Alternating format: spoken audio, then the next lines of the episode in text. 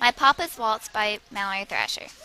My Papa's Waltz, written by Theodore Roethke, stresses the idea if parents beat their children, then their life will only become more difficult and harder to face later on in the child's life.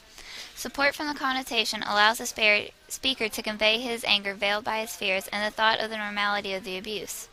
The poet uses figures of speech, imagery, and explanation of the father and his normal nonverbal abuse, comparing how the attitude describes how the speaker feels toward the actions of the father. In my Papa's Waltz, the connotation, shift, and attitude expresses how difficult parents make their children's future. To convey the anger veiled by his fears, the speaker uses a connotation to stress the normality of the abuse, such as the father comes home extremely drunk.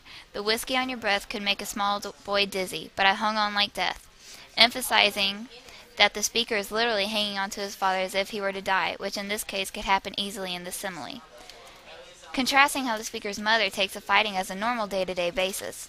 My mother's countenance cannot unfrown itself, and she sits there with a frown on her face and watches her son endure the pain all by himself. In a way, the mother also endures deep pain because she deals with the abuse every night, but she has the opportunity to step in and take action. The hand that held my wrist was battered on the knuckle, proving how poorly the father treats not only his son, but most likely his entire family as well. As he beats the son, the speaker notices how the father has bruises all over his knuckles.